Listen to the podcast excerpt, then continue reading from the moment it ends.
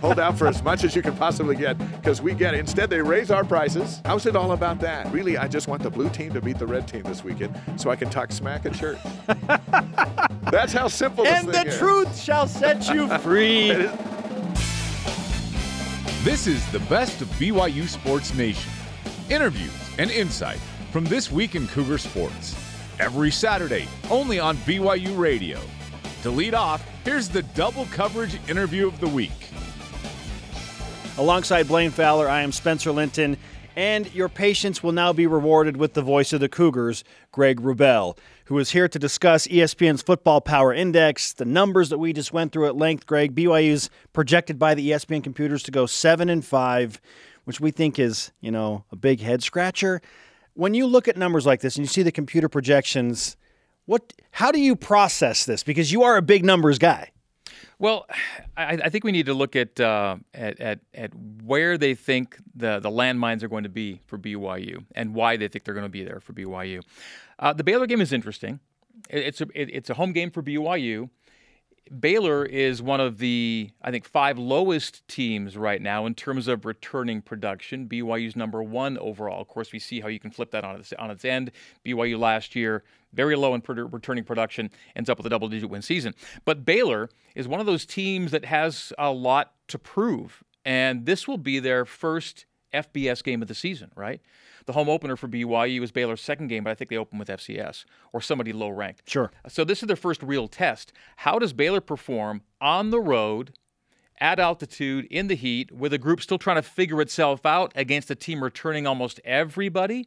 And it's a forty-two point eight percent win chance for B Y U. Feels low to me. Yeah, yeah. Now, let's acknowledge Baylor was legitimately good last year and beat B Y U by what the coaches say was a uh, a game that, that could have gotten a wider margin than the final score by how the game was played. That said, I think Baylor's a smidge low. The at Oregon game, a one in four chance to win that one, again, feels a smidge low for me as mm-hmm. well uh, for B Y U.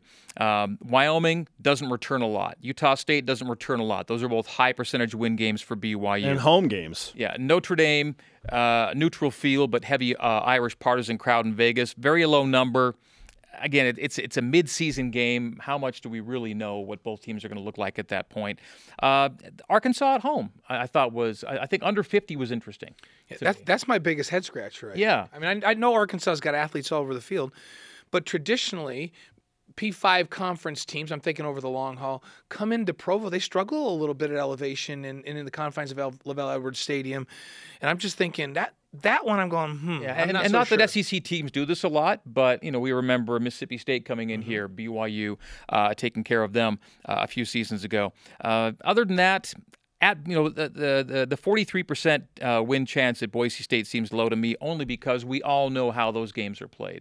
They're always very competitive, always very tight, usually one possession games, and and and that feels uh, uh, again a little low to me. So uh, there could be some quibbling. Uh, Stanford to me feels more uh, better than a fifty-fifty chance for B Y U right now, but uh, I I think like Blaine said before. Uh, there, there, there's a good chance to have more than seven wins by the end of this sure. by the yeah. end of this season. We were talking about yeah. the Shockers. The one at Liberty, I was like, whoa, okay. So they give B Y U, they, they're calling us that, that essentially a toss-up game. At fifty-eight. I mean, yeah. Is Liberty awesome this year? And Liberty, again, Liberty, Utah State, Wyoming, Baylor, these are all teams in that one hundred ten or lower in terms of returning production. Now, by then, you've got your team. You kind of know who you are. But I think it's interesting that uh, that there's maybe not more of a benefit of the doubt being given to a very talent-laden and experience-laden B Y U sure. team. And to your point, it's Albany that Baylor opens up with, so that yeah, is that quite the turnaround yeah. going from Albany right, to on, the road on the road to B Y U. B Y U right. Exactly. In the first real live, truly live fire game, yeah. And, and relatable to all of this, people ask me, so this schedule this season, is this the toughest one that B Y U's played in Independence or was last year or what yeah. do you think? And I look at last year and preseason and the F P I, B Y U's picked to win ten. They go out, they, they win ten. Mm-hmm. This year in the preseason rankings, and we're going kind of across the board, so a combination of everything. Oregon seems to be in every poll. Baylor seems to be in every poll. Notre Dame's in the top ten in every poll. Mm-hmm. And Arkansas is in and out of polls. B Y U's ranked yeah. in most of the polls.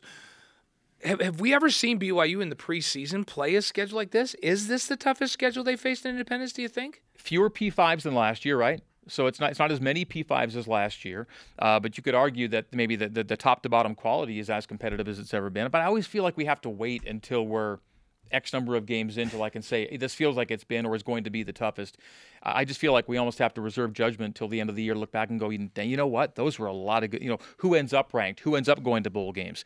Um, you know, we, we think back about nineteen eighty-four, the, the Pitt game kicked things off for B Y U. It was a big win at the time. It didn't end up being the kind of win that you maybe thought it would be at the start of the season, but for what it did for B Y U in the moment, uh, you know, games like the Pitt win in nineteen eighty-four are still pretty resonant.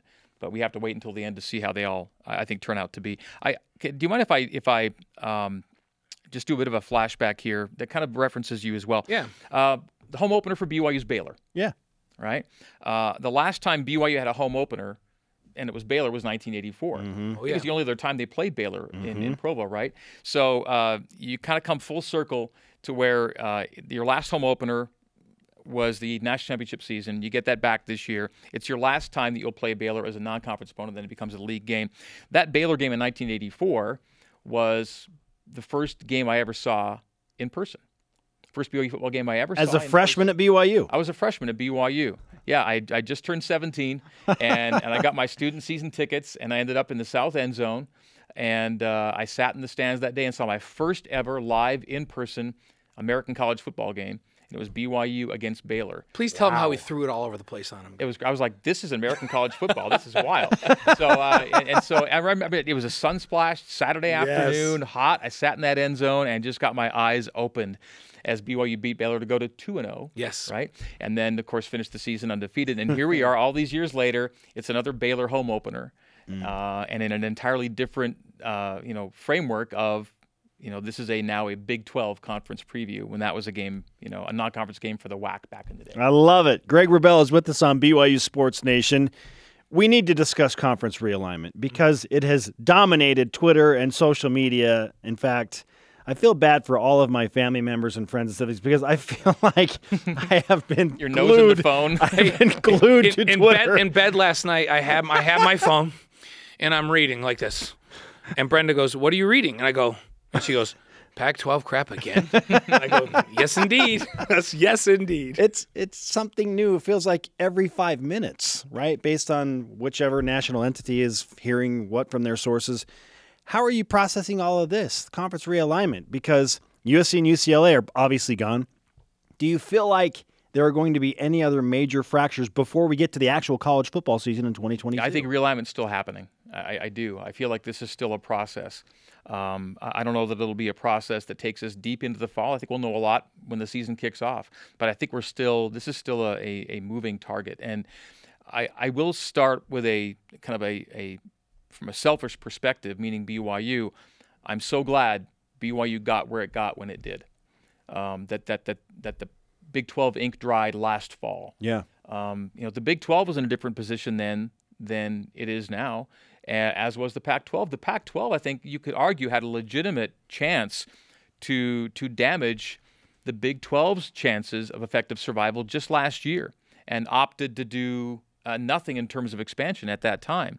And that gave uh, the Big twelve the space, the breathing room, the leeway needed to go um, Uh, you know, buffer its membership, bring in four good programs, and set the table for the future to the point where now uh, the Big twelve has more leverage, more stability, and the ability to be the poacher as opposed to the poachee, when last year it could have been the shoe on the other foot just a year ago. So I'm very glad that B Y U is in the position it's in now as opposed to twelve months ago.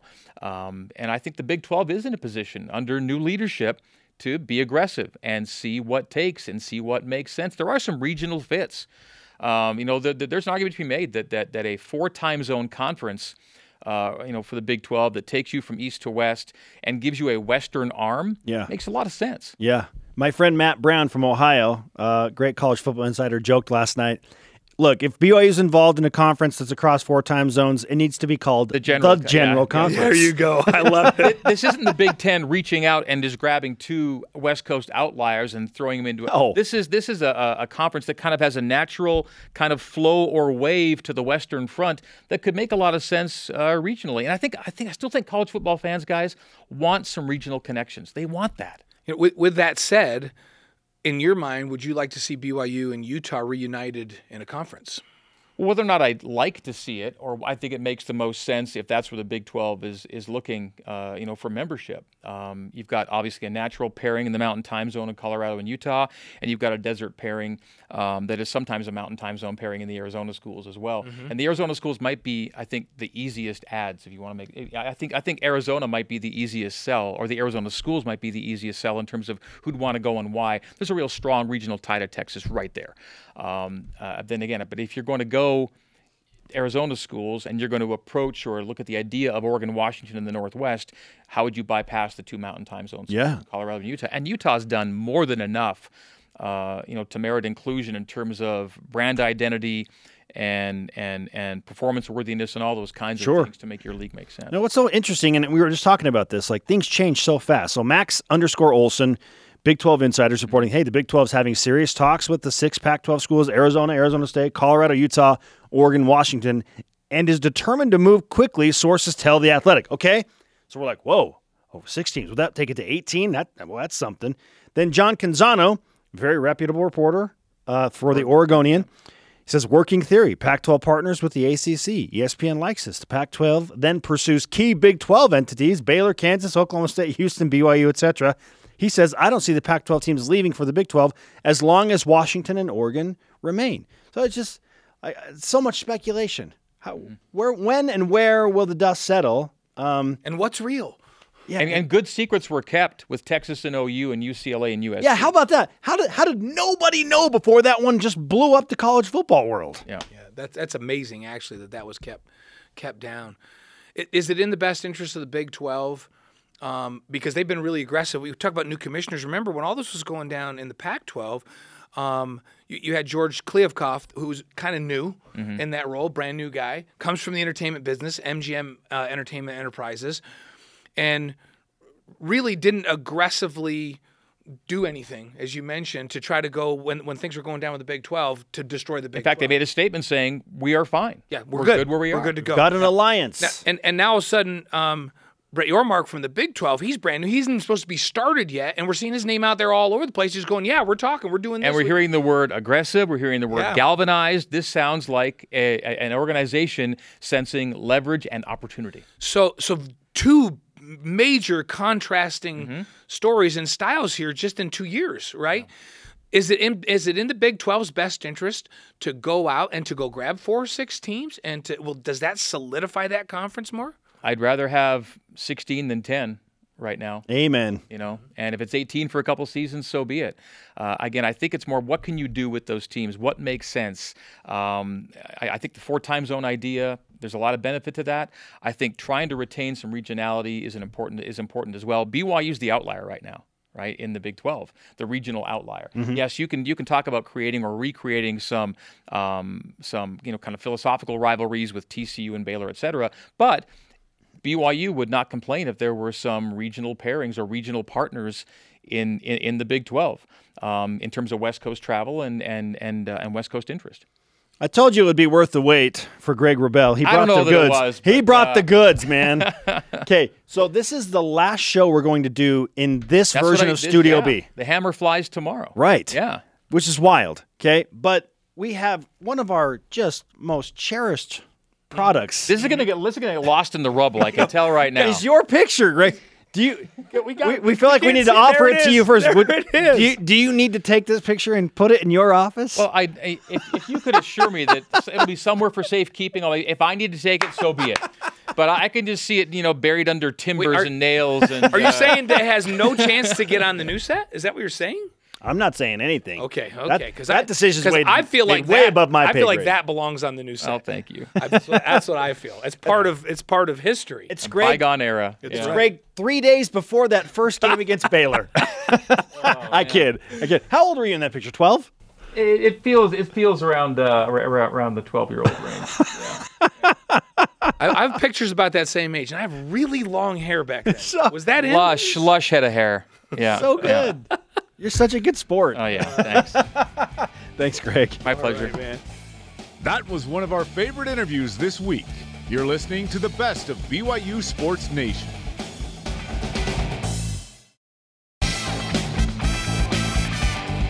This is the best of B Y U Sports Nation on B Y U Radio. All rise and shout. It's time for What's Trending. You're talking about it, and so are we. It's What's Trending on B Y U Sports Nation. What's Trending, presented by Tim Daly Ford. Tim Daly, or part of the Tim Daly Outer Group, I should say, serving Utah since nineteen sixty-eight. What a weekend. I mean, I finished the show on Thursday, and I thought, okay, a little fourth of July weekend. Uh, countdown to the Big Twelve is on. And then about twenty-three minutes after the show ended on Thursday, we saw a report from John Wilner of the San Jose Mercury News saying uh, look, it's an odds-on favorite that U S C and U C L A are leaving for the Big Ten. And I thought, what in the world? It's it's one thing to come from just a source, but John Wilner is in the heart of Pac twelve country. He is the Pac twelve right. guy. And so all these national writers hopped on and said, take this seriously. So we've had the weekend to process it. Yeah, but Spec- five hours later, the Big Ten voted oh, them in. Yes. Isn't that wild? It got, it got isn't, crazier. Isn't that wild? It became official later that day. I mean, the, the Pac twelve couldn't even get a Zoom call together before the Big Ten voted those two in. Speculation running rampant, oh, yeah. to say the least. I mean, anybody and everyone that feels like they have some sort of knowledge within the college football realm is offering their opinions about what the Pac twelve needs to do, who the Big Ten needs to add, does the S E C need to add more, what does this mean for the A C C and the Big Twelve? Well, this is B Y U Sports Nation. B Y U is headed to the Big Twelve, Dave. So our topic of conversation today is, in light of all of this madness, if you were the commissioner of the Big Twelve Conference. Brett Yormark, what's up? Love to have you on the program anytime. Good luck. Welcome to the job. If you were Brett Yormark and the commissioner of the Big Twelve Conference, what is your next move to establish some solidarity? I'd call Bowlesby and uh, and pick his brain on a few things, and he's still around, obviously, uh, the former outgoing commissioner. Uh, you, you're sitting at twelve teams because Texas and Oklahoma are leaving. Um, you can get to sixteen and be like the other two, mm-hmm. uh, or the other three, for that matter, if you're counting the A C C. So if you're going to add four, then you take four from the Big sure from the Pac twelve. The the Pac twelve is in big trouble, and everybody knows it. Um, even if they were to st- hold it together and go pick a Boise State and and somebody else, you're replacing those with U S C. There is no replacement. Yeah, how do you replace U S C and U C L A? There's nobody in Los Angeles. There's nobody out there. There's nothing.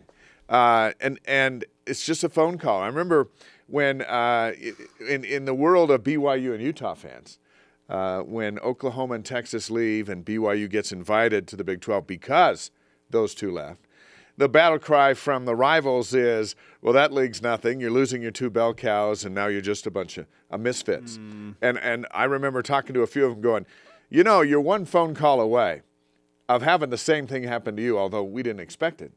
That phone call came, and and now here it is, and now all of a sudden you got a league that's on the on the verge of a legitimate collapse.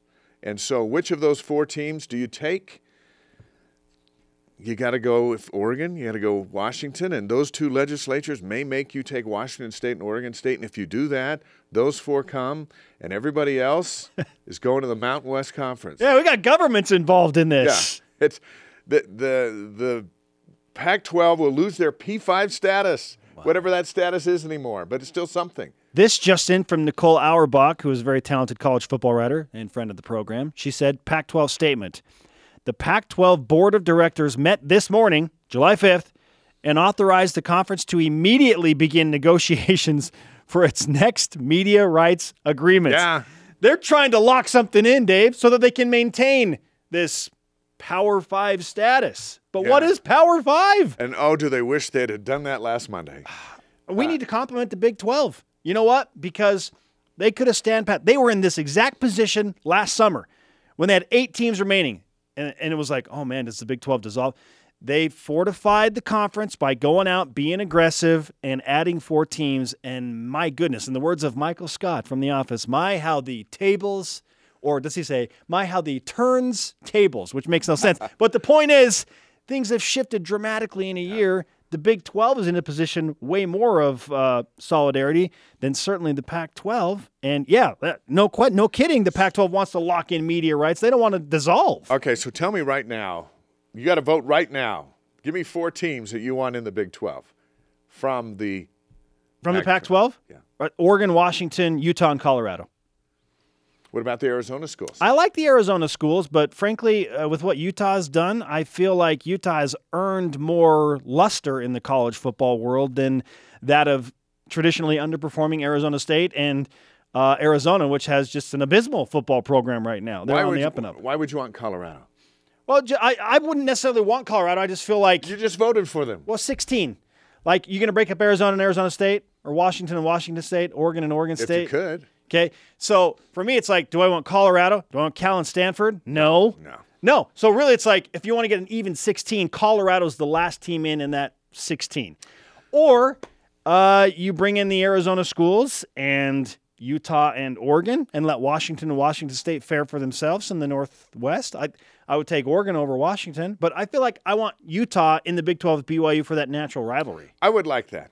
I would I would like that uh, just because it's so much fun, and then we won't have to argue whether or not they should play every year. Yes, they just, it just you know, happens. It happens. And, and it might be Thanksgiving weekend of all weekend. um, and then everyone will go, we do need this game. Yeah, you know? Yeah. It's interesting how the ebb and flow of things. Utah's solidified in the Pac twelve. I don't know if we need B Y U. B Y U's solidified in the Big twelve, watching what's going on over here. I, I don't know if we need you. Yeah, we both need each other in the in the world of entertainment sure. that we're in. But um, but it just it, it comes down to uh, if Oregon, and Oregon's got to feel like they're really hosed here because U S C, their buddy didn't even call them. Um, U S C and U C L A just left. And there was some uh, mention in a national article this week, uh, this morning even, I think it was Pete Thamel that said, you know, if if U S C wanted Oregon and Washington in the Big Ten with them, they would have went with them, as opposed to being surprised that they left. So if you're Oregon and you believe you're a national power, um, and you got Phil Knight who has shoe deals with all, all the members of the of the world, uh, and you're going, what are we going to do? Are we going to them? Are we going to merge with the Mountain West Conference? We have to get to the Big Ten. Well, the Big Ten wants Notre Dame and nobody else. And if they can't get Notre Dame, they're not going to add another team. At least not in the they're, immediate they're future, right? Yeah, and Notre Dame is Notre Dame. They're just going to kind of think this through. Um, everyone else is kind of panicking. It's like uh, it's like we learned in COVID. There isn't a toilet paper shortage until you make one. It's like, I don't know, let's go buy Go one. to Costco! And, and like all over Stock weekend, up. It's like, if the Big twelve doesn't add four teams by Tuesday, they're dead. If the Pac twelve doesn't this, they're... And the Mountain West has got to be going, we we might be dead. If if someone comes over and grabs four of our teams, or maybe just the one, Boise State, uh, and, and, and everything's moving to a super league or whatever, what about Utah State and all those schools? I mean, they're, they're fighting for relevance to begin with. And and if the Pac twelve says, you know what, we're going to try to we're going to try to hold it together, we're going to take four of their teams. Yeah. And then all of a sudden, I mean, the, the trickle down, down in the weeds is, is devastating. Up high in the Big Ten, they're just going, oh, yeah, we just we just got Los Angeles. Life is good at the top. We're fine. What's what's everybody? We might not add another team. It's no big deal. We got sixteen. That's a good working number. So, but down here is where, where the panic is. Yes. Okay, there are so many moving parts to this. And the question we asked again was, if you were Big twelve conference commissioner, what's your next move? Dave, you asked me what four teams I would add. Yeah, ideally, Oregon, Utah, and then Uh, Oregon, Washington, Utah, and Arizona State. I, I don't know if that makes – I don't know if they're going to break up the Arizona schools. I guess the realistic notion of that seems very, very unlikely. That's why I went with Utah and Colorado. If you're if you're Arizona State and Arizona and you, you can choose from the Mountain West or oh, one yeah, no, they'll go to the Big twelve. Or one of you goes to the Big twelve. Do you both go to the Mountain West or does one go, you know what, I love you, but I'm leaving? Utah and B Y U, we thought were connected sure. to the hip for a long time. When the Pac twelve called, the Utes are like, uh, it's been great. We'll see you later. Yeah. And then B Y U's like, well, we're not staying here. We're going independent. And then that's how they got out of the, out of the Mountain West. So those relationships are really, really good right up until they're based on survival. Yes. And so maybe they're not as solid. Maybe Oregon could come without Oregon State. The Big twelve, uh, again, because they're in a very unique position, we feel like they are the third best conference in terms of T V rights negotiating power. That is what this is all about, is getting the Big twelve to a point where they feel strong enough to go and negotiate their new T V rights deal and be like, yes, we are solidly the third strongest conference. What's going to get the Big twelve to that point? Certainly Washington and Oregon would help. Utah would help. Arizona and Arizona State, if you count T V markets, which I feel like are kind of a dying brand now yeah. because streaming rights and everything's easy to watch Colorado, across the country. D- Denver, the Denver, they, they don't the Den- watch Colorado. No, they They're watch pro. Buffalo. That's a pro sports town. Yeah. They watch their professional teams. They watch the Avalanche. You just won the Stanley Cup. And Northern California doesn't even know Cal and Stanford are actually over there. They watch the Broncos and the Nuggets and the Rockies. Yeah, Denver is not a college sports town. No. Uh, Salt Lake City's market is very different. Uh, Eugene, Oregon, very much a college sports town, right? right? Uh, so how do you get to a point of power? Well, yeah, you add the the most lucrative potential members of the Pac twelve left over. Will they do that? Uh, and, and how long do you wait? The Big twelve was smart to be aggressive when Texas and Oklahoma left, and they were. So do you get do you get super aggressive and go for eighteen teams, Dave? No, I think you go sixteen. You, try, you stick at sixteen? And you, and you just we just read that that the Pac twelve's doing a trying to get a media deal. You know that's a panic situation of like, no, no, no, no, we'll get something. Don't leave. What Please what don't leave. What T V partner and media on. rights are going to come and be like, yeah, let's sign up with the Pac twelve right now? Like, is there somebody out there that's like, let's buy the stock super low and hope it goes high? Look, the guys at the Live Tour are going, sweet, this is another opportunity for us to add a product that no one can find. Oh, my goodness. Uh, this is a, this is a very interesting move, but it's a panic move, and I think they know they if they don't do it now, maybe by the end of the day, by the end of the week, uh, there, there only won't be a Pac twelve. Well, much more on this conversation coming up in about thirty minutes, including a poll from the Kansas City Star asking which Pac twelve schools you'd want to see from the Big twelve. Interesting responses coming up there. Yeah. Also, uh, a quote from Pete Thamel, who has put out a really, really good article this morning uh, with E S P N about the Big twelve being in that position of third place, essentially. So much more on that. thirty minutes, loaded show. But we've got to fit somewhere in this, Dave. The countdown. Hit it. Countdown to the Big twelve. It's on. three sixty-one. I'm solo on it today, and no shame. No shame, baby. three hundred sixty-one Allergies. days. Allergies are creeping. Listen, you, you had your singing voice out loud and proud at Stadium of Fire on yeah. Saturday night, so you got to rest the vocals Listen, to a degree. Listen, the backside of the fourth of July is the N F L camps open up in a few weeks. It's now football, and it and it's football right until the games return, and and then and then next as we sit here next next July, it's we'll already know who B Y U's opening up with in the Big twelve, uh, and it won't be fourteen or sixteen teams next year in time. It'll and Texas and Oklahoma will still be in it. It'll be fourteen teams. It'll be next fourteen year. teams. So we'll already know that schedule, and and the march will will continue on into, in in in really still the best thing that's ever happened to B Y U sports is this invitation Man. to the Big twelve. Even though, you know, today it's like, well, what, what does that mean? What is the Big twelve what two is, years from now? Is it the Big sixteen? Yeah.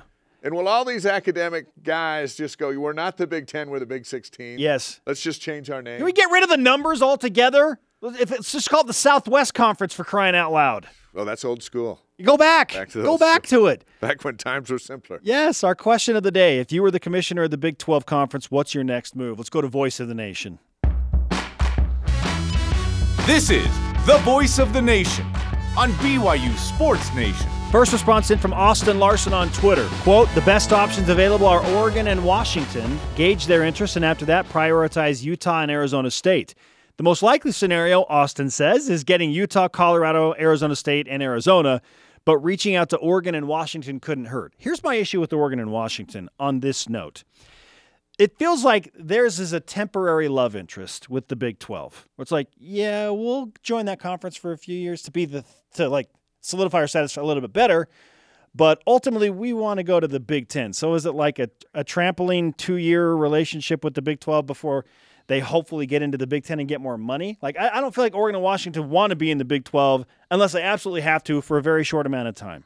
Yeah, could be. This is a ba- it's like it's like uh, you just broke up with your girlfriend and you're looking for a quick bounce back, ultimately hoping to get to your dream girl, which is the Big Ten, right? That's what it feels like. Yeah. If right. I'm Washington, I just got to figure out how to start winning some games again so that I can. True that. I'm I'm on Oregon's coattail in this conversation to begin with because they've been so bad lately. Um, what an interesting time. Send in your responses, hashtag B Y U S on Twitter, Facebook, and Instagram. The best of B Y U Sports Nation will be back after this on B Y U Radio.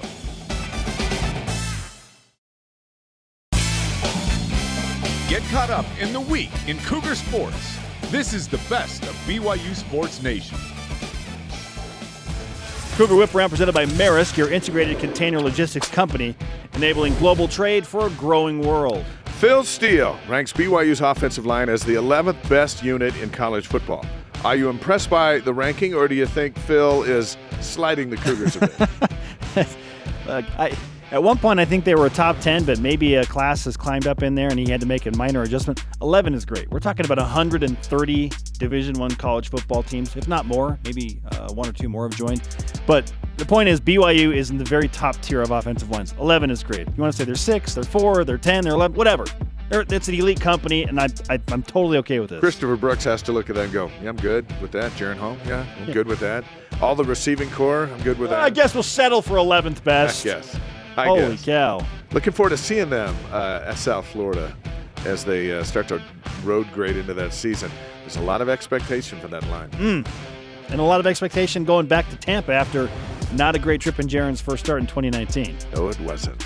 All right, N C double A Football Nation has Puka Nacua and Gunnar Romney tenth in college football as a duo, accounting for nine touchdowns last year. Will the tenth best wide receiver duo, according to N C double A Football Nation, account for more than ten touchdowns this season and outdo what they did last year? I think Puka's going to get more than ten by himself. Okay, that answers the question. And uh, and Romney as well. Remember, Romney's been saddled with, with injury. Yes, the, again, the, the key to this is Gunnar's health. If Gunnar is healthy, they will smash what they did last year. And I love what they did during the spring, and what they're doing right now in their workouts is uh, they're working on the deep ball, which was hit, literally hit and miss last season. But as Puka made uh, uh, known to us constantly through the spring, yeah. is he didn't have a spring last year, and that's where you get the rhythm reps. I'd never even heard of that before. But the rhythm reps are uh, Jaren knows how fast Puka is, Puka knows how far Jaren can throw, and the two shall meet down the field. So you work on that, and Gunnar the same thing. Now all of a sudden, the deep ball is uh, is part of the offense instead of um, uh, every blue moon we're going to throw one. Sure. And then I think that opens up everything. But those two guys healthy with Hall, and talked about that line a moment ago. Yeah, they should get uh, they should get more than ten touchdowns. Yeah, I think I think honestly I think fifteen is fair between the two of them. fifteen touchdown catches between those two talented, experienced receivers, with Jaren Hall taking the step. Yeah, absolutely. And if, if one of those guys is going to be this uh, best receiver in the country type thing that we were talking about a couple of weeks ago, well, they're going to have to have that many touchdowns. You're going to have so, to go yeah. double digits. So it can't be yes two weeks ago, and no, I don't think they're going to do it this week. Yeah. I, I think they've got to have big seasons. The W C C Hoops travel schedule is out. B Y U won't go to Portland or San Diego, and San Diego won't come to Provo. Which is the greater loss for B Y U fans? Uh, we've already mentioned it. No question. It's B Y U's lack of a trip to the Pacific Northwest in January or February, because the Child Center is typically sold out for the B Y U at Portland game, and it's like eighty percent B Y U fans.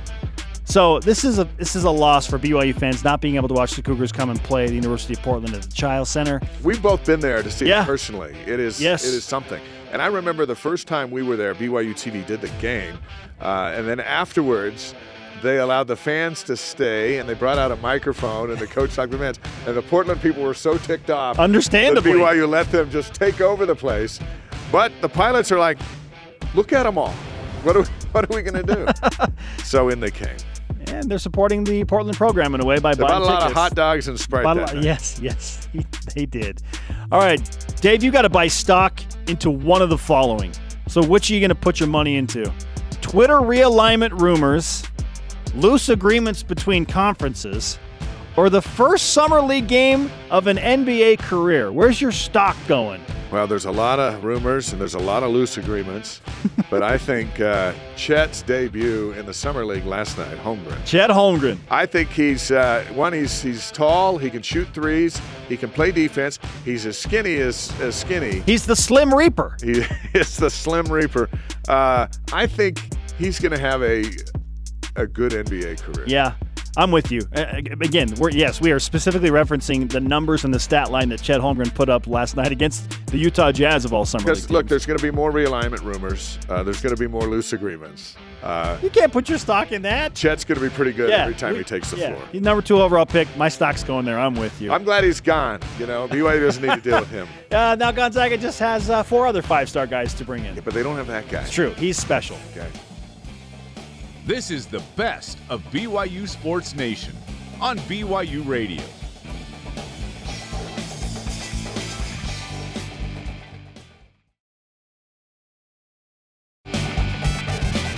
The best of B Y U Sports Nation collects our favorite conversations and brings them to you every Saturday. Welcome back to B Y U Sports Station live from Studio B alongside Dave McCann. I am Spencer Linton. As promised, more Big twelve news. This just in. From Dennis Dodd of C B S Sports, he says, and I quote, "The Big twelve is involved in deep discussions to add multiple Pac twelve programs as a way to shore up its membership in the wake of the U S C and U C L A defection to the Big Ten," sources tell C B S Sports. He continues, "At least four teams are being considered with the potential for the Big twelve to add more as realignment continues to shake out. Arizona, Arizona State, Colorado, and Utah were mentioned specifically as the teams being targeted by the Big twelve," again, sources tell C B S Sports. "There is also consideration of adding Oregon and Washington to make the Big twelve an eighteen-team league, the largest in F B S. A merger of the Big twelve and Pac twelve in some form is also a possibility. Everything is on the table," said one Big twelve source. "There is no question the Big twelve has to be aggressive in expansion," another conference source said. It's going to be interesting to see uh, if they do get six teams. That would be good news for Utah. That would mean they would have a place to go and not be left abandoned. Uh, and that would also mean that Oregon and Washington would come, because if you take six and you don't take those two, you're not, you're not doing that.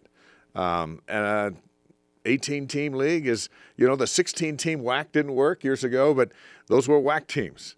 These are P five teams, if there's such a thing anymore. Um, go to eighteen if you want to, you know, wave the flag of, hey, we're the biggest. That makes us number three.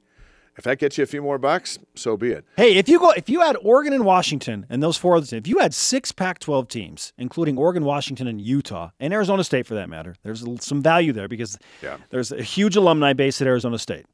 Okay, it, it's just it is what it is. Now we're talking about, okay, now you got some pieces to move around and be like, look, we're covering everywhere from the Northwest all the way down to Orlando, Florida.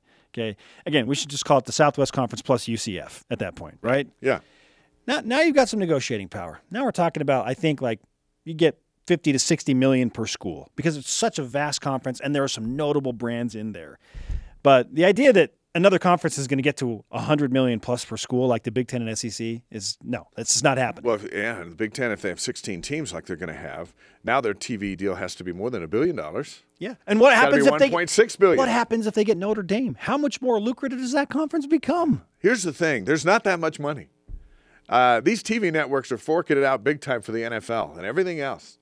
Eventually, like we heard earlier, you turn around, you go, you know what? We're out of money for college sports. Saturday afternoon isn't going to – we're not just going to keep printing money to have a game on Saturday. Is that when you call Jeff Bezos at Amazon and be like, hey, you want to just – do you want to be the main just, provider yeah. for this streaming Elon rights Musk, provider? You just want to be uh, – like C B S, C B S telling the S E C, you know what? You're asking for too much. We're out.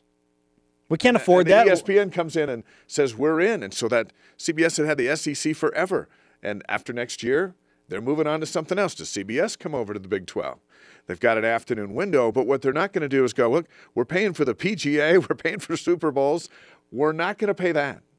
And um, so eventually it's going to run out of money. Man. So I, I, don't, I don't, this Big Ten thing, half the Big Ten teams aren't any good. You know, we, we looked through the list today. Two of the thirteen teams in the Big Ten and the S E C finished the season in the top twenty-five. So the lower thirteen...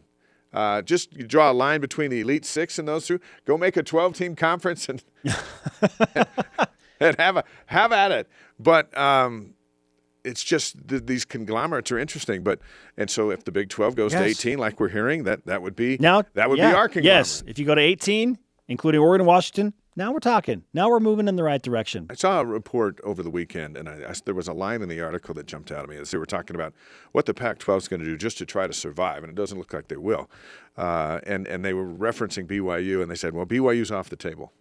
And I sat there and I thought, how good is that for Cougar fans? B Y U was on the table for forty years. Abandoned, off to the side, and now B Y U's where they want to be.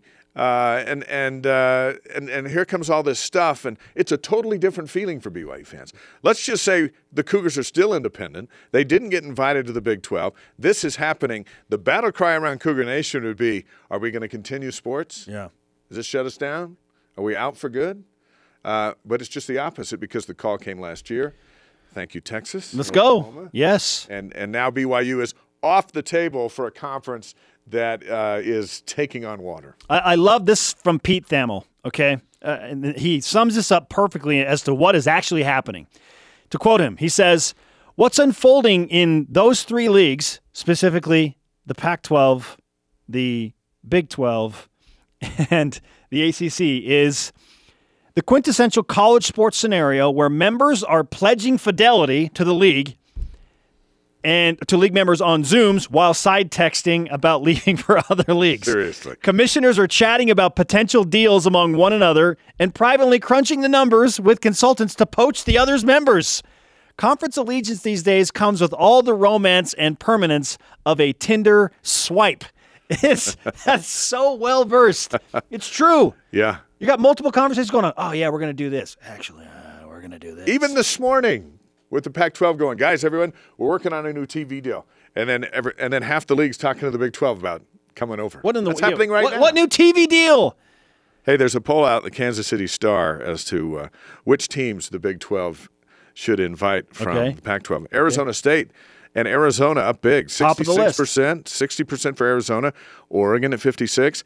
Colorado has jumped over Utah, okay. fifty-four percent to fifty-one percent. Okay. Now Washington's um, at, Washington's number five at fifty-one percent, right? Yeah, yeah. And then Utah is down to forty-four percent. The Utes were at fifty-seven percent before a B Y U fan site tweeted out the link. And now here comes everybody else. Uh, you got to love Cougar Nation. But that's out of the Kansas City Star. And, and uh, if all those things are happening that Dennis Dodd said um, today, uh, this afternoon could be really interesting. Um, and our, our writer from the from Tulsa yeah, talked about it. It doesn't have to be to this afternoon. Maybe it's late this later this week. Maybe it's later in the year. You know, we're still talking about there's no movement till twenty-four, but there's this feeling that we got to do something right now. Yeah. And if we're not doing it right now, we're falling behind. It's as simple as this: Big Ten and S E C, one hundred million dollars per school with their new T V rights. Uh, the rest are at about thirty-five to forty million dollars. How do you get that number higher if you're the Big twelve, up to around fifty or sixty million dollars per school? And we believe it's adding at least four, maybe six teams from the Pac twelve. You know, it was never fair. Those two leagues were always getting more. Sure. Uh, so that didn't change. Now they're just going to get a lot more. You're just trying to maintain some, some close, some type of financial proximity. Yeah. Oof. The best of B Y U Sports Nation will be back after this on B Y U Radio.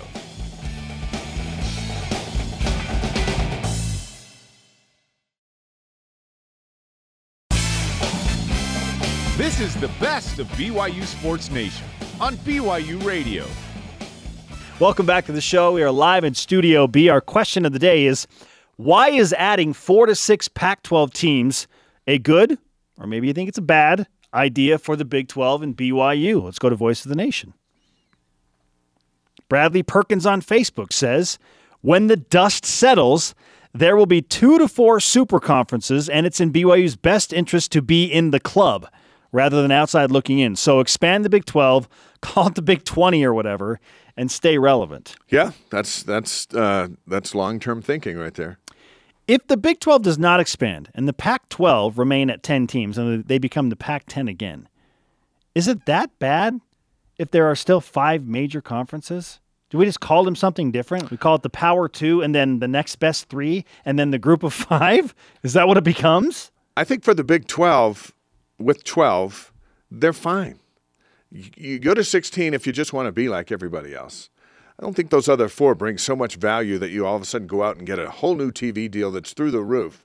What does Colorado and Utah and the Arizona schools really bring financially to uh, a T V package you're already sharing with twelve other teams?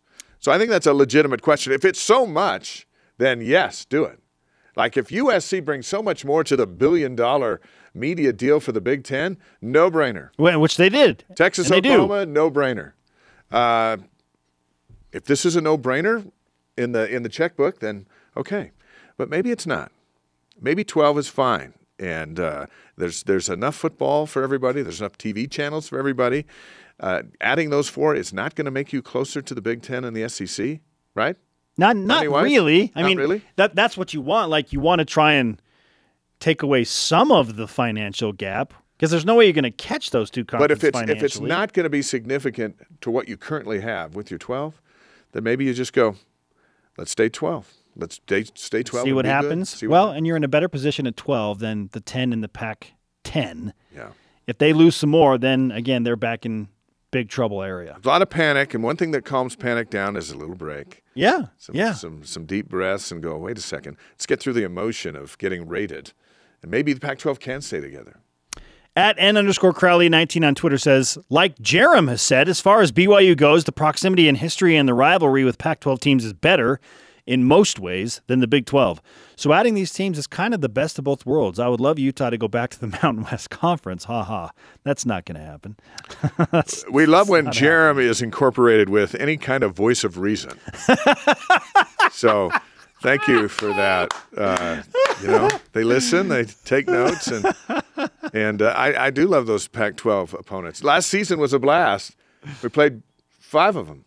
Yeah, it was so fun. Beat all five of them. It was great to be the de facto Pac twelve South champions. Yeah, but it was fun just just go, hey, instead of playing East Carolina, we're playing Arizona State. That just that means a little more. Hey, B Y U's got Oregon and Stanford this year. And East Carolina.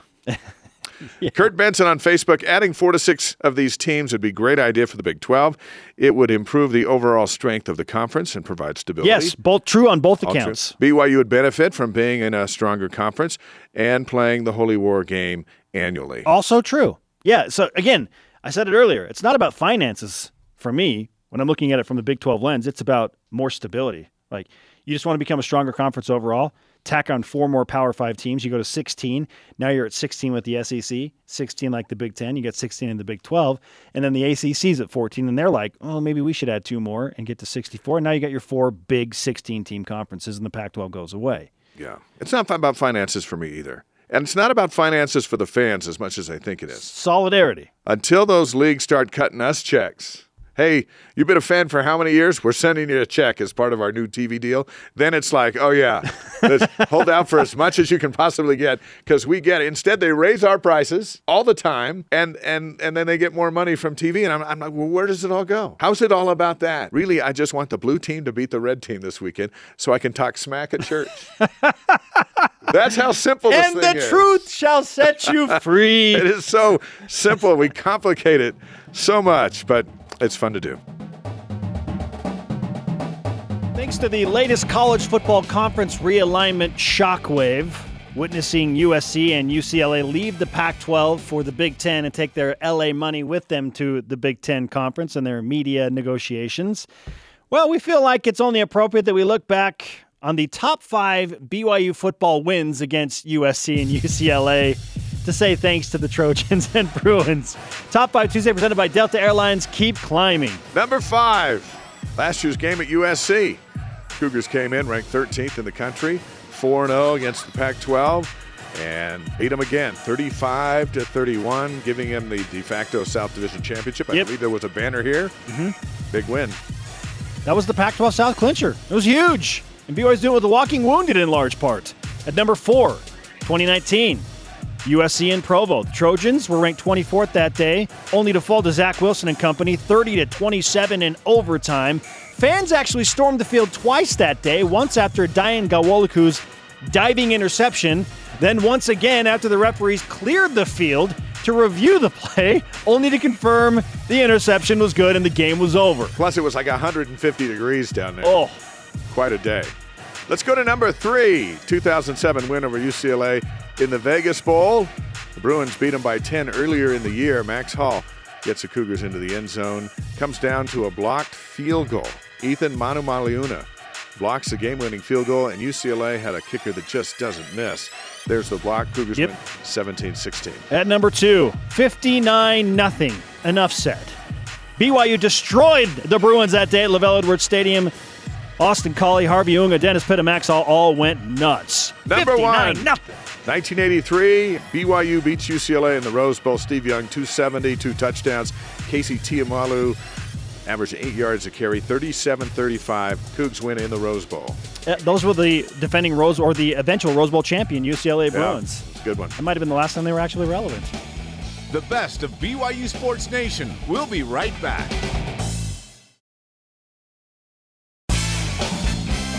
Rise and shout for the trending topics of the week here on the best of B Y U Sports Nation. You're talking about it, and so are we. It's What's Trending on B Y U Sports Nation. What's Trending, presented by Bodyguards, protection for a life worth living. Learn more at bodyguards dot com. Dave, not surprisingly, we have seen more and more and more reports come out about how different teams are positioning and jockeying to join a conference or stay pat and tether down to the Pac twelve, specifically Utah, Arizona State. We even saw some stuff from Colorado come out and say, hey, we're in this with the Pac twelve. We're, we're pursuing an E S P N, Fox Sports, media rights deal, and we'll discuss that over the next thirty days. And yesterday we're thinking, well, no, they're in serious talks with at least four teams in the Pac twelve to join the Big twelve. So uh, at this point, we're, we're wondering, okay, what, what happens? Like, does the Pac twelve survive? Does the Big twelve need to make the Pac twelve go away? And is adding four to six Pac twelve teams to the Big twelve the right move for that conference? Let's start with that question. You know, we're, we're in this strange time of uh, free flow of information, whether it's accurate or not, whether it's credible or not. It's it's not terribly different from the start of the COVID pandemic and throughout it, when there was there were great opinions on both sides, and they constantly flooded social media with opinion based on somebody saying something that sounded credible. And so then you're like, well, now I'm on this side. Well, now I'm on this side. This is the same kind of thing, only it has to do with sports, uh, not a pandemic. But you just don't know who to believe. You just don't know, uh, is that tweet right? Is that post right? Is could this possibly be? On one minute, the Pac twelve is on fire and going away. The other one is uh, the next minute, they're like, we're going to make a bowl agreement type thing with the A C C, and we're going to hold everybody together. Nobody's talking to anybody. And then you see a text, everybody's talking to other people. So that's the that's the atmosphere for our discussion. And, uh, you know, we, we kind of thought we'd see something yesterday because we're in the mode of, if it's going to happen, it has to happen fast. When in reality, it doesn't, because none of this is happening until twenty-four, twenty-five. But talking and the hype and the fear of being left behind, which we'll talk with uh, Trevor about coming up, I think um, uh, I think you got to move. It feels like it feels like you got to add teams, doesn't yeah, it? Yeah, yeah. Well, and that's why, not surprisingly, the Big twelve, according to C B S Sports and Dennis Dodd and several other notable national outlets, are in serious conversations, deep talks with teams in the Pac twelve. But after having read things like this from John Wilner, who is in the heart of Pac twelve country, and keep in mind, John is the guy that broke the story, broke the story on U S C and U C L A leaving for the Big Ten. He's very tied in. He said this, and, and then we'll continue the conversation. I quote, "I'd." This is from a source that he knows. "I'd be stunned if Washington and Oregon go to the Big Ten. The Big Ten will sit back for two years then try to get Notre Dame." And not a surprise. We know the Big Ten would love to have Notre Dame. And how many years has the Big Ten been sitting back trying to get Notre Dame? twenty? It feels like, yeah, twenty-five? If not longer. So there's no, there's no like, it's going to happen, sure, even if they wait to try to get them in two years. This is John Wilner's source. Yeah. Again, the guy that broke the news, so this to me carries some significant weight. He continues, "Growing reality is the Ducks and Huskies have to, one, either make it work in the Pac twelve, or two, join the Big twelve. Wilner says, my guess, number one, making it work in the Pac twelve is their preference. If Oregon and Washington, which we feel are the linchpins now remaining in the Pac twelve, remain with the Pac twelve, then I think that they will lock in their next media rights agreement for however long it is, five to seven years, and they'll just try and make it work and survive, okay, with the ten remaining teams. If Oregon and Washington legitimately want to leave for the Big Ten, then it gets really interesting. But if the Big Ten doesn't want them, why why move? I, I don't know that Oregon and Washington joining the Big twelve would necessarily give them more money in the Big twelve because more teams and more shares of the pie to go around. Or do you just try and be like, hey, we're the big dogs now that U S C and U C L A left. Give us more of the share. We'll stay with you. We'll keep the conference, right? And they leverage that into more money just staying on the West Coast. So I'm, I'm kind of leaning that direction. If the Pac twelve is smart, they will do for Oregon what they did not do to U S C, which is whatever you want. We'll give you. We'll, we'll give you whatever. We recognize that we'll you are the, you're we, the cornerstone. What the Mountain West did to Boise State. Yes. What do you want so that you don't leave? The question is, can the other teams in that league trust that Oregon and mm. Washington are being legit, or they're going, dude, in two years we are so out of here. So is the window for, say, the some of the lesser ones like Utah, Arizona State, Arizona, and Colorado, which are the four that have been mentioned, is the window now for them to go, we need to solidify our future so that we know where we're yeah. going to be. We don't want to be in a conference where Oregon is getting more of the share. We trusted U S C. Why should we trust you? It, yeah, we, we want to leave. We feel like this is a better financial and more solid place if we, as a middling Pac twelve team, move to the Big twelve. So, again, we asked the question, is adding four to six Pac twelve teams the right move for the Big twelve? Absolutely, that would solidify the Big twelve. Yeah. Yeah, yeah. The, Yes. It would get them to sixteen at least, and if that's the number, they're not going away if they're sixteen. See. Even yeah. if they, if Oklahoma State or Baylor, they get poached away by the S E C. If you're at sixteen and you go to fourteen, you're solid. Yeah. Like, you're fine. So, yes, that's the right move for the Big twelve. The challenge now is, how do you convince the Pac twelve teams that may be considering leaving that you can come to the Big twelve and get more money and be solidified. You don't have to stay there. Like, and, and at least you can sleep, go to bed at night knowing that you're going to wake up in the same league the next morning. You yeah. know, there's, there's, hey, the Big twelve can promise a good night's sleep.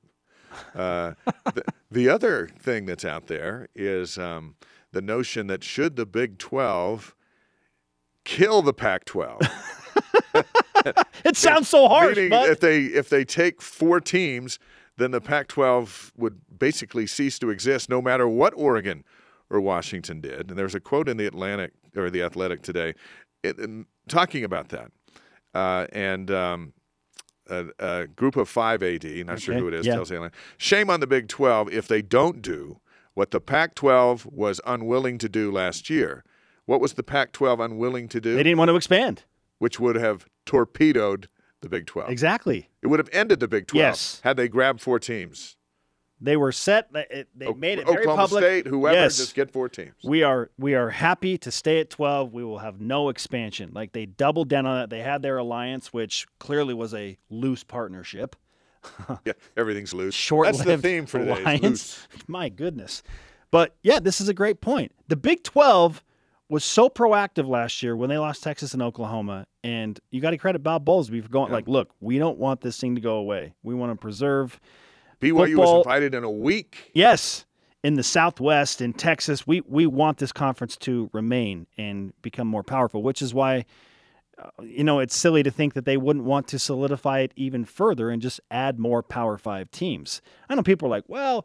It, adding Utah and Colorado and Arizona and Arizona State's not going to help that much financially. It's not going to be I, I don't think they're worried about the finances right now. They're worried about just having a conference that is clearly going to be the third best and third strongest so that if some poaching does happen, they're still there. It's not like, hey, you take two teams, now your conference might go away altogether. That's the scenario that the Pac twelve is in. The Big twelve wants to add more teams so they don't have to deal with that ever again. They've been yeah. through it. They know how horrible that is. Like, stop dragging us into this. We're done. We're done with that. It'll be interesting, though, uh, for B Y U if if six Pac twelve teams came over and the Pac twelve went away uh, for scheduling for B Y U in the long term. In the short term, it's kind of I think there's kind of the feel of, you know, I'm going to stiff arm you over here.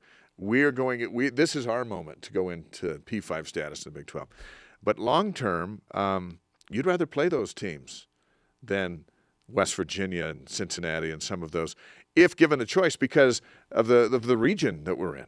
It's easier for B Y U fans to get to games in California or Oregon or Washington than uh, than West Virginia. That's not to say they won't be there when the Cougars take the field, but what do you what, what do you think about that? I think long term it's to B Y U's advantage to have those Pac twelve teams come in, uh, but in the short term, when when everyone's ego's kind of up and and uh, and and bent out of shape, that people don't want to talk about that. Yeah, yeah, no, I'm with you. I I like the West Coast partnerships. I love the idea of B Y U and Utah specifically being in the same conference yeah. and playing meaningful November games with conference implications on the line. I love the idea of that, and I like the idea of B Y U being able to go to the West Coast where there's a huge alumni base and the Cougars are well supported out there.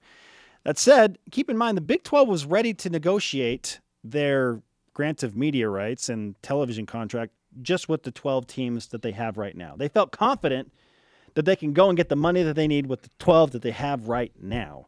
So adding four more, again, I don't feel like the finance is like, well, how much more could we get if we add Utah and Colorado and Arizona and Arizona State? Yeah, yeah, it's there. This is more about survival. Yeah. Like, add more teams to feel more confident about survival first and foremost. So that's why I think absolutely adding teams is the right move for the Big twelve, just so they don't have to go through it again. Yeah. This is the best of B Y U Sports Nation on B Y U Radio.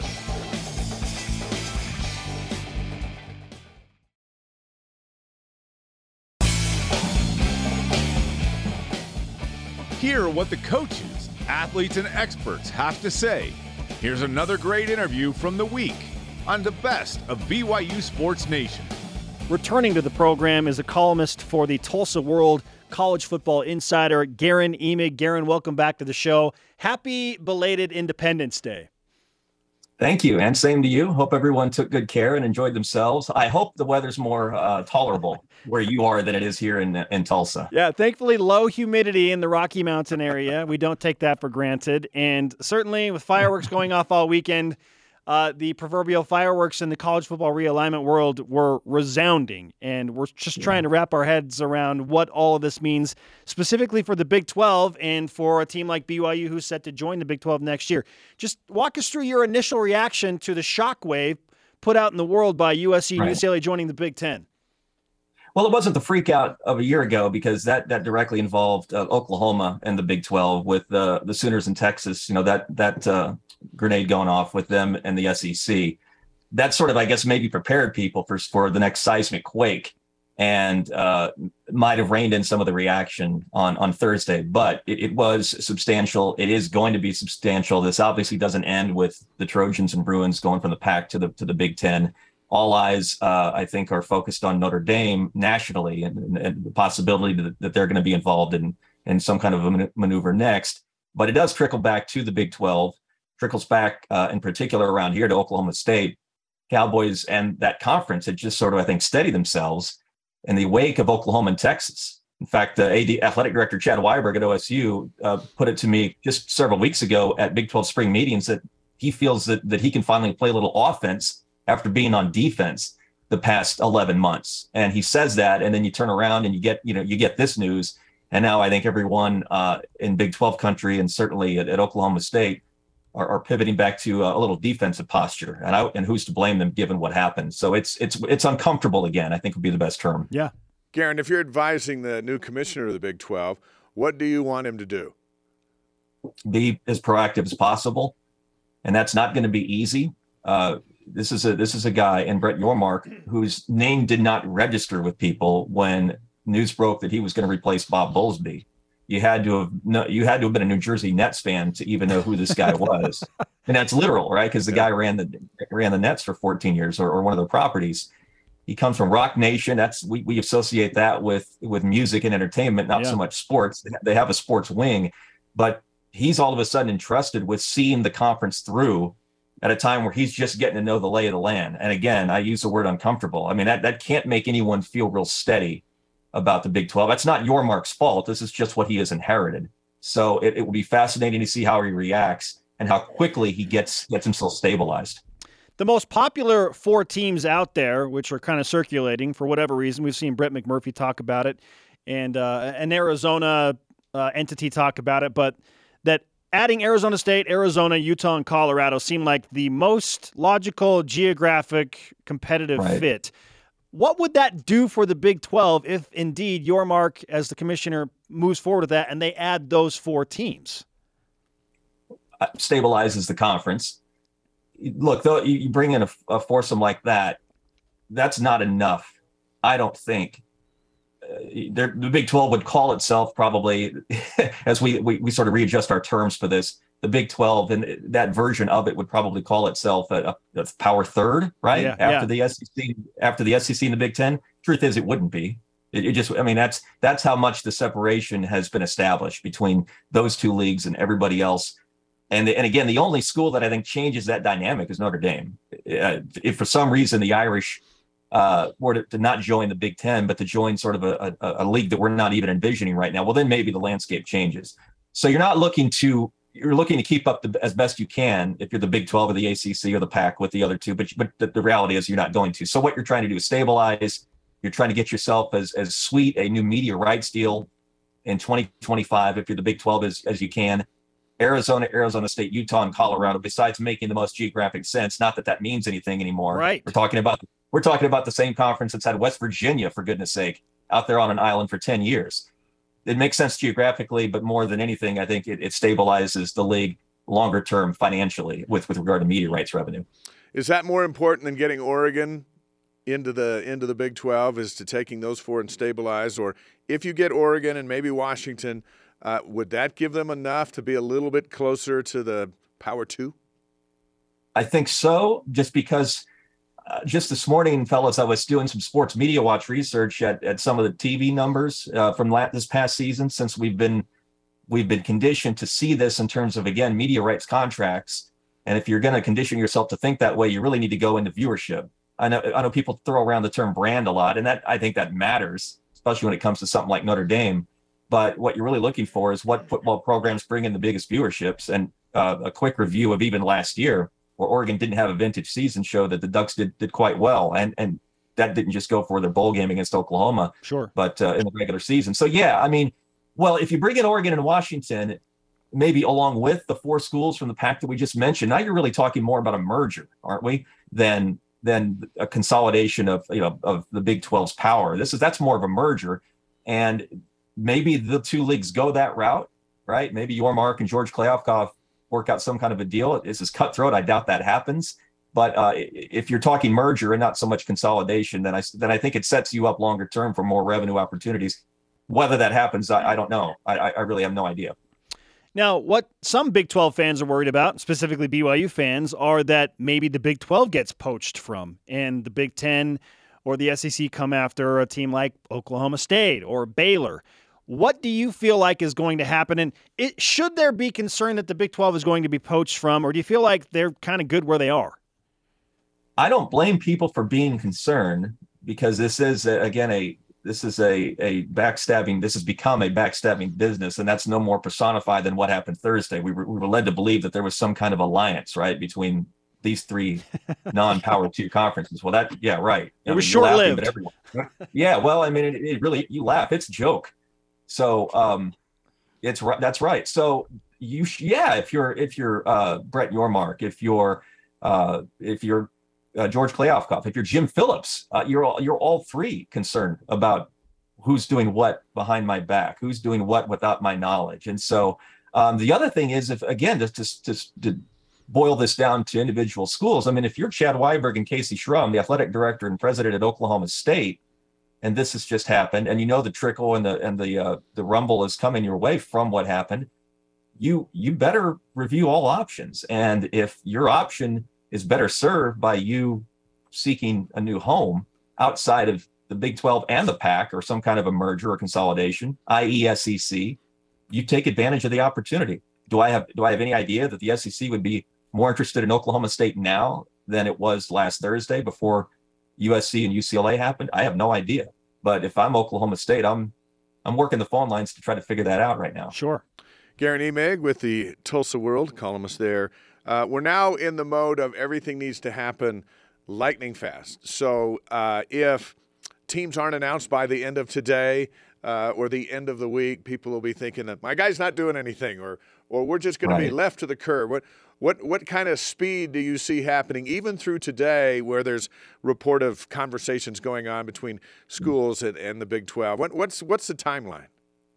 Yeah, that's kind of a relative question. It's a good question, but it's relative, because uh, we're conditioned for there to be a quick counterstrike, at least around the Big twelve.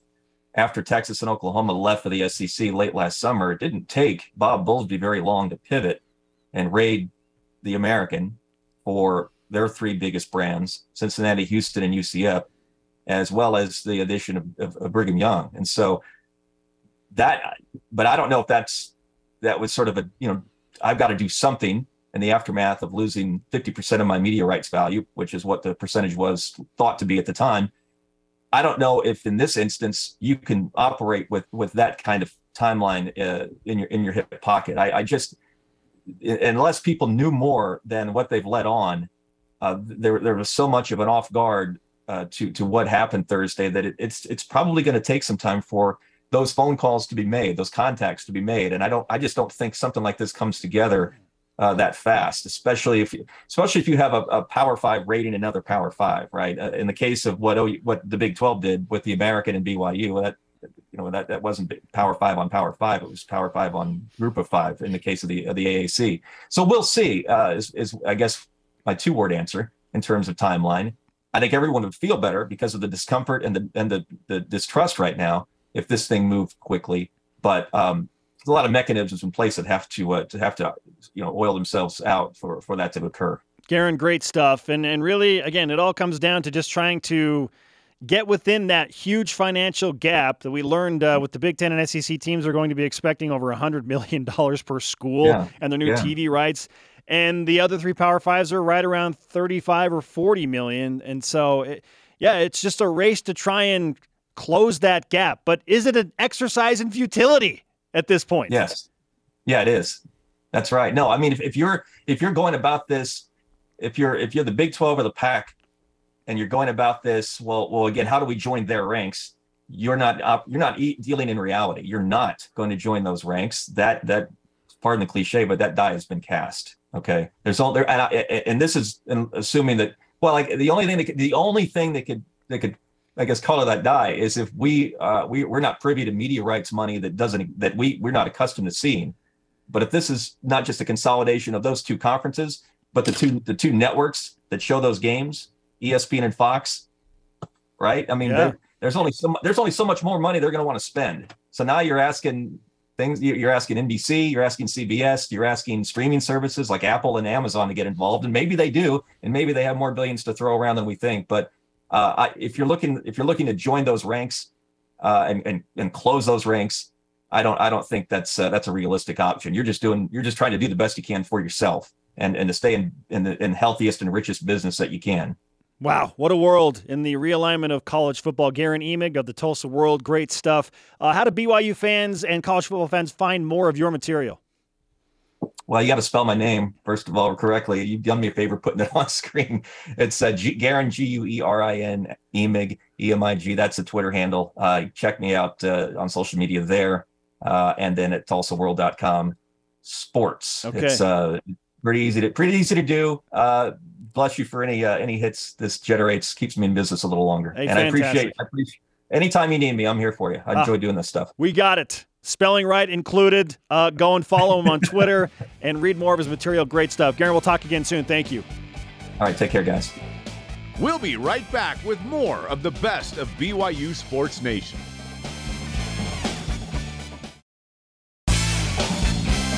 The best of B Y U Sports Nation collects our favorite conversations and brings them to you every Saturday. You're talking about it, and so are we. It's What's Trending on B Y U Sports Nation. What's Trending, presented by B Y U Food to Go, the M V P of your next event. You know what? Let's just go ahead and get right to it. Hit it! Countdown to the Bulls.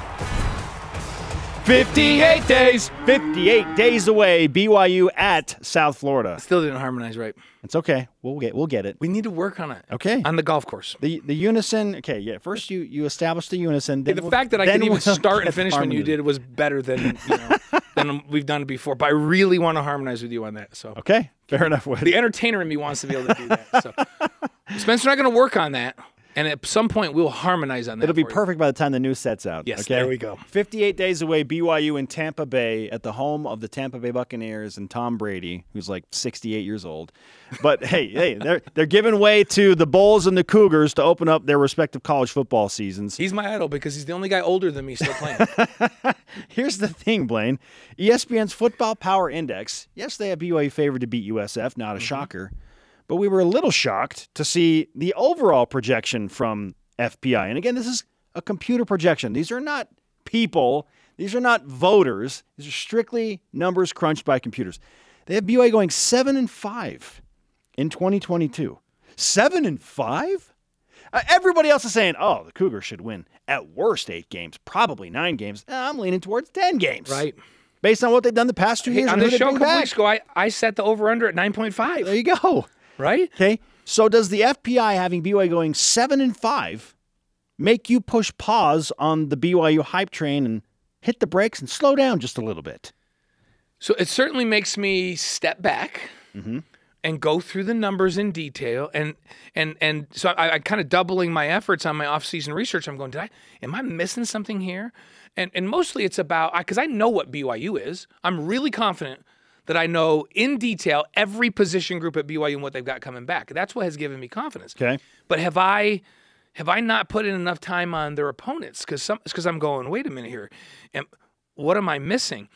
And I think computers have a hard time with B Y U. I think even people putting their eyes on folks have a hard time with B Y U. With return missionaries, gray shirts, last year with a lot of injuries and guys coming back, it's kind of hard to evaluate preseason what they're going to be any year, let alone when they've had as many injuries as they did last year. But I'm asking myself things like, wait a minute, is Baylor not as good as I thought they were? Because the F P I index makes that game like closer to a toss-up than okay. where I'm like, God, I thought Baylor was going to be really good. Are Stanford and Liberty better than I'm giving them credit for? Because I didn't think I thought that those games would be. I just marked those two down as, as wins. Although I know Liberty and Stanford have talent, sure. I know, but I felt like wow, they're they're like almost fifty-fifty mm-hmm. games. Is Boise State way better than I thought they were going to be this year? I know they got a lot of folks coming back. Um, so now now I find myself after I read this last night digging into the scouting reports, returning players for these other teams because mm-hmm. I'm did what did I miss? Maybe it maybe be, maybe it isn't nine point five. Maybe maybe Boise State's better than I think they're going to be. Sure. And for the record, B Y U is ranked number forty-six overall in the Football Power Index. Right. twenty-one spots out of the top twenty-five. Right. Now, you talk about the people numbers. Sure. If, if you look at all of the preseason polls, and they all, they're all called the way too early preseason poll, right? But you across the board, the teams that are consistently ranked on B Y U's schedule, including B Y U, who's in most of those polls. In the top twenty in many right. instances. In, in, in almost all of them. Oregon is consistently ranked. Baylor's consistently ranked. Notre Dame's in the top ten in everybody's poll. Oregon's in a couple people's top top ten poll. And then Arkansas's in some and not in others. So so to me, it's like, though, well, I agree with everybody. Those are the those are the four teams that are going to be the biggest challenge. Um, but you know, in the E S P N F P I, if, if you look down here, they have Baylor, a forty-two point eight percent win percentage. For B Y U in Provo. Right. And so so to me, the way I look at it is, if it's seventy percent, sixty-five percent to seventy percent or higher, then then that's pretty much, you could you can count on a win there unless something happens. If it's thirty-five percent or lower, then then it's like, yeah, that team should should beat B Y U. So if it's if it's between forty and sixty, then you're going, whoa, that's kind of a toss-up game, and and they've got they've got Baylor at forty-two point eight percent. Mm-hmm. You know, they they've got uh, which I thought, wow, that's interesting. I thought Baylor coming in here with a size and physicality, and I know they lose some key cogs. They lose a lot of that back seven on defense. Um, you know, Oregon they have at twenty-five point nine. You saw there. They do not like B Y U's they, chances they don't like at Austin Stadium, and I mean I'd say that's. It's interesting because I felt like B Y U had a better chance to go in and surprise Oregon because of matchups. Who is Oregon even? They've right. got a brand new coach. Then Baylor. Brand new scheme. Right? They got a transfer quarterback. Like, who is Oregon? Well, and the one that surprises me, they have Arkansas, forty-six point four percent uh, win percentage for B Y U. So they're saying Arkansas is going to come into Provo um, from down close to sea level for the first time, playing Lavelle Edwards Stadium. And, I mean, that's like, again, that's kind of in that toss-up range.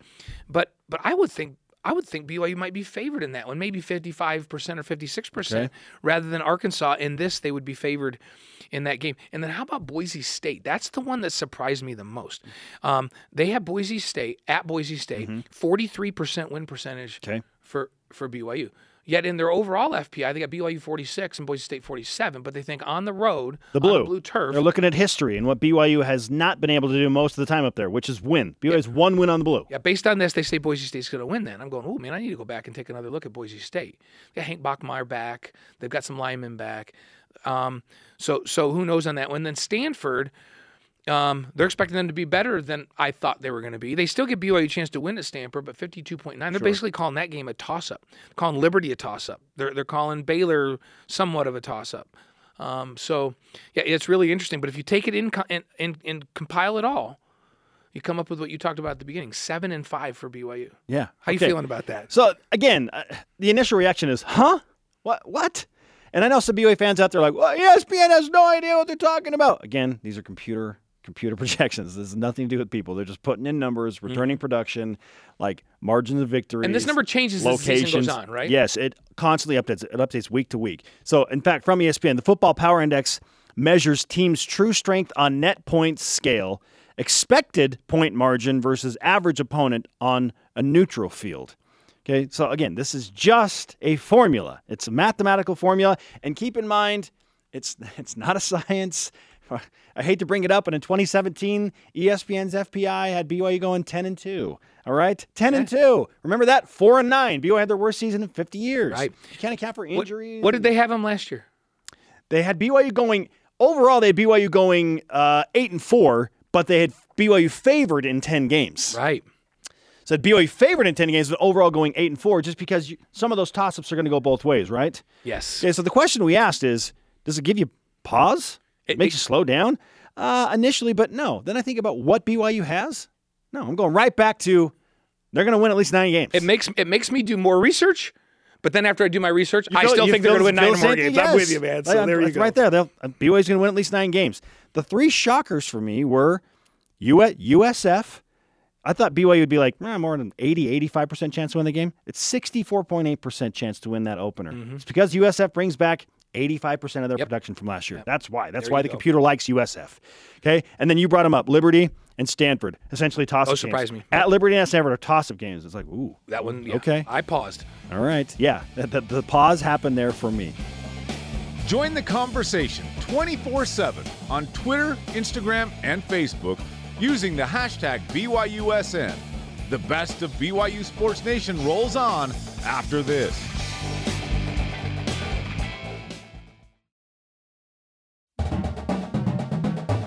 Get caught up in the week in Cougar sports. This is the best of B Y U Sports Nation. Alongside Dave McCann, I am Spencer Linton. Great to have you with us on B Y U Sports Nation. Speaking of nineteen eighty-three B Y U football, the starting center of every game in that season, E S P N College Football Insider and five out of five stars B Y U S N contributor Trevor Maddich joins us to hang out in the summer. Hope your summer season's going well, Trevor. Welcome back to the program.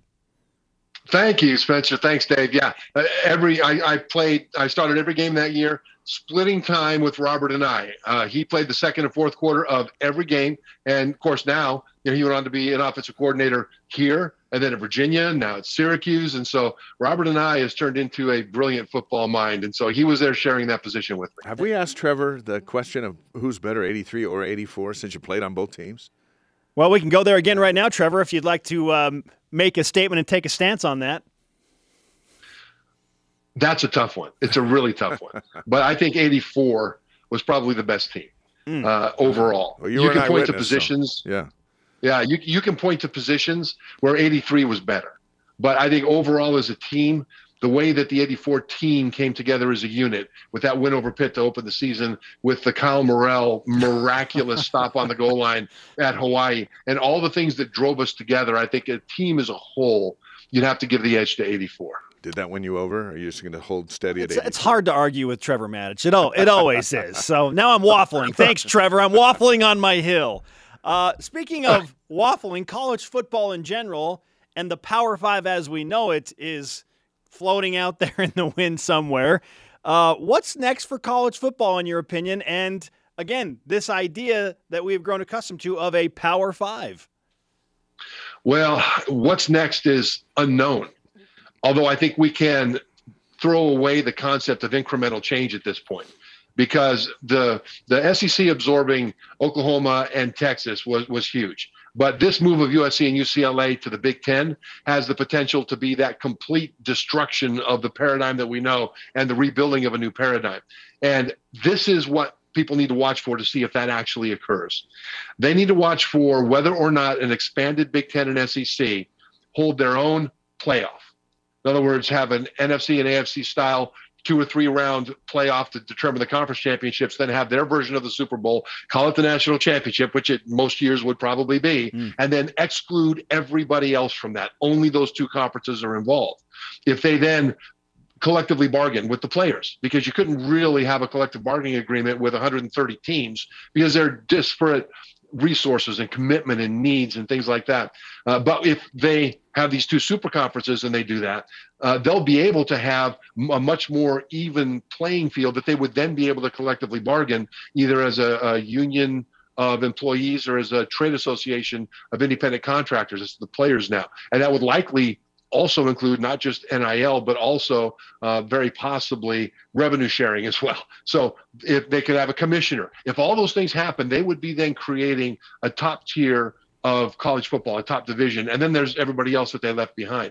If that happens, then because of access to the national championship and all the rest of it, there will be a massive disruption that goes way beyond just conference realignment. Mm. However, if they decide to not go that route, if they decide to be the, the top two super conferences, but then still have a twelve-team playoff, still include everybody in the F B S and all that, then the biggest change for most fans will be a different conference logo on some jerseys and a shakeup of scheduling. So the thing to watch for is, do those two conferences make their own national championship playoff that excludes everybody else? And they might do it, but we don't know yet. What seems odd to me, though, Trevor, in that scenario is, in those two big conferences, you shave off the upper six teams, or seven or eight maybe, uh, from those groups. You've got the elite teams.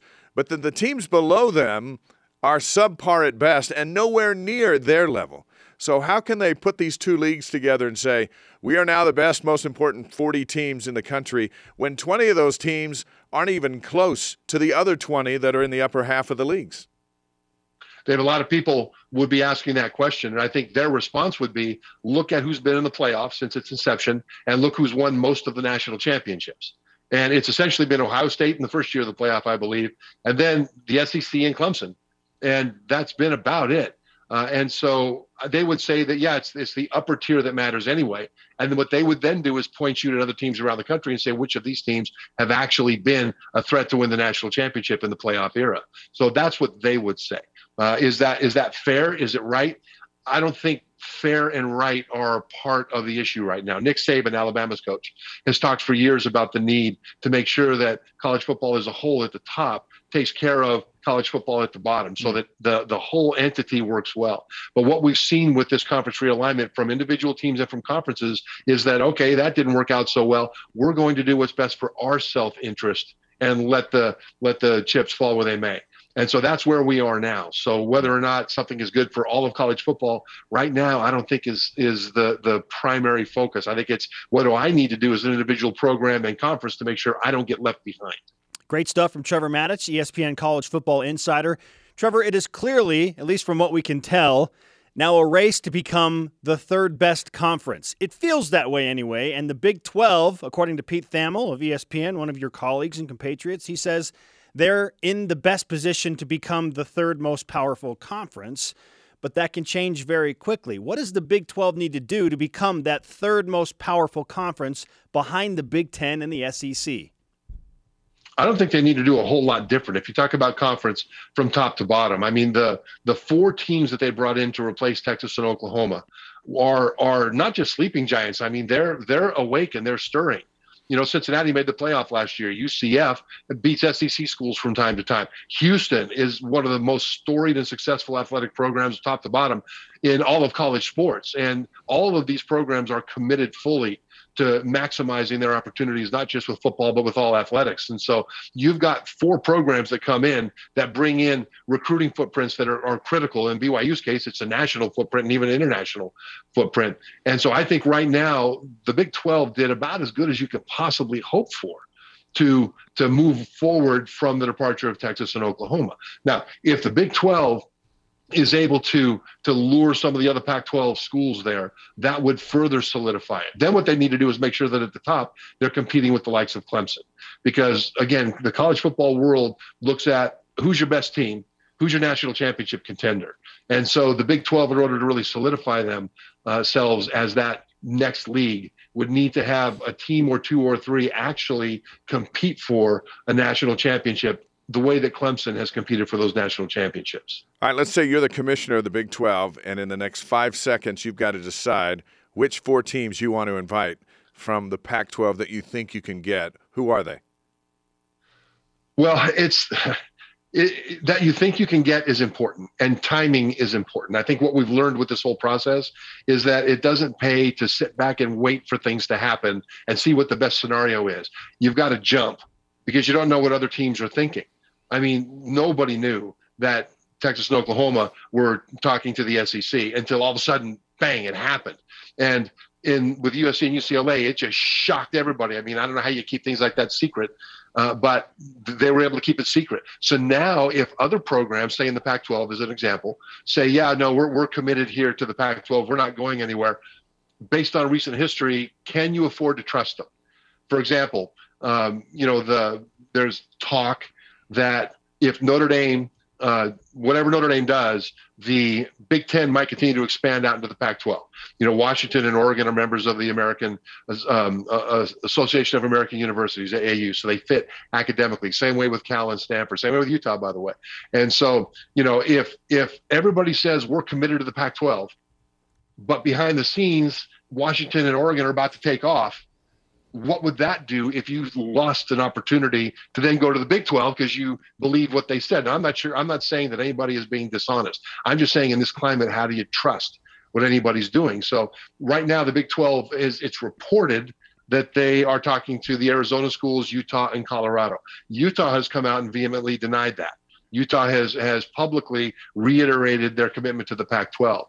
But if you if you move away from the individual schools and just look at the climate, I would think that if, if Pac twelve schools that don't have a firm, you know, indication from the Big Ten that they're going to take them at some point, then if you get an offer from the Big twelve, it would be kind of hard to not go. It's not because the Pac ten now would not be a viable league. It would be with Washington, Oregon, uh, Stanford, uh, Utah. It would be a viable league. Sure. What you can't trust, though, is that all four of those schools and the rest of them are going to stay. You don't know that. So when the opportunity arises, you may see people go. So right now, the Big twelve, the ones that they are are reported to be looking at, Arizona schools, Colorado, and Utah, would be terrific additions.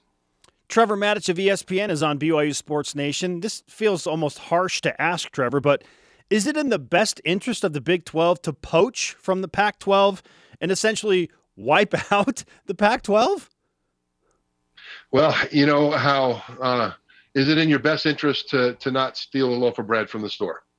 Most of the time, yeah. But if your kids are starving, then you got to do what you got to do, right? Mm-hmm. I'm not suggesting theft. I think maybe it would be better to go in and wash the windows or something like that. But uh, for the love of God, but how hungry you are is is what matters the most. And so, you know, would it be in the best interest of the Big twelve to poach?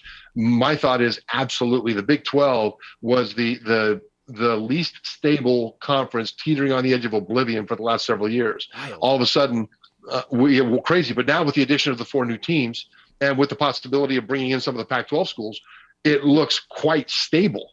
And if I'm the Big twelve, uh, I would be very tempted to do everything I can to further that stability, regardless of who gets mad at me. Because right now, the S E C and the Big Ten have both set the stage. They've set the paradigm. We're in the age of poaching.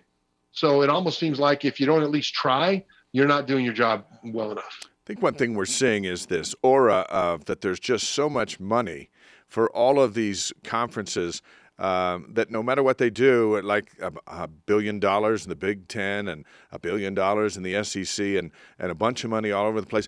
Where's all this coming from? And outside of your contract with E S P N, how does E S P N afford all this? Uh, and are they just going to raise the subscription rate so we're actually the ones who are financing the operation for all these schools? Now, well, broadcasting is in transition as well. And one thing that we haven't seen yet is what it might look like if multiple streaming companies come in and start to compete. When you, you know, Amazon's already kind of dipped their foot in the water by getting the N F L Thursday night package. But when you look at the streaming package, you look at the, uh, Amazon Prime and Disney Plus, Netflix, Peacock, Discovery Plus, all these different things. What they, what they offer is fantastic original content and fantastic older content that you can binge watch it all. Live sports is the one thing that you can't binge watch. You have to be there.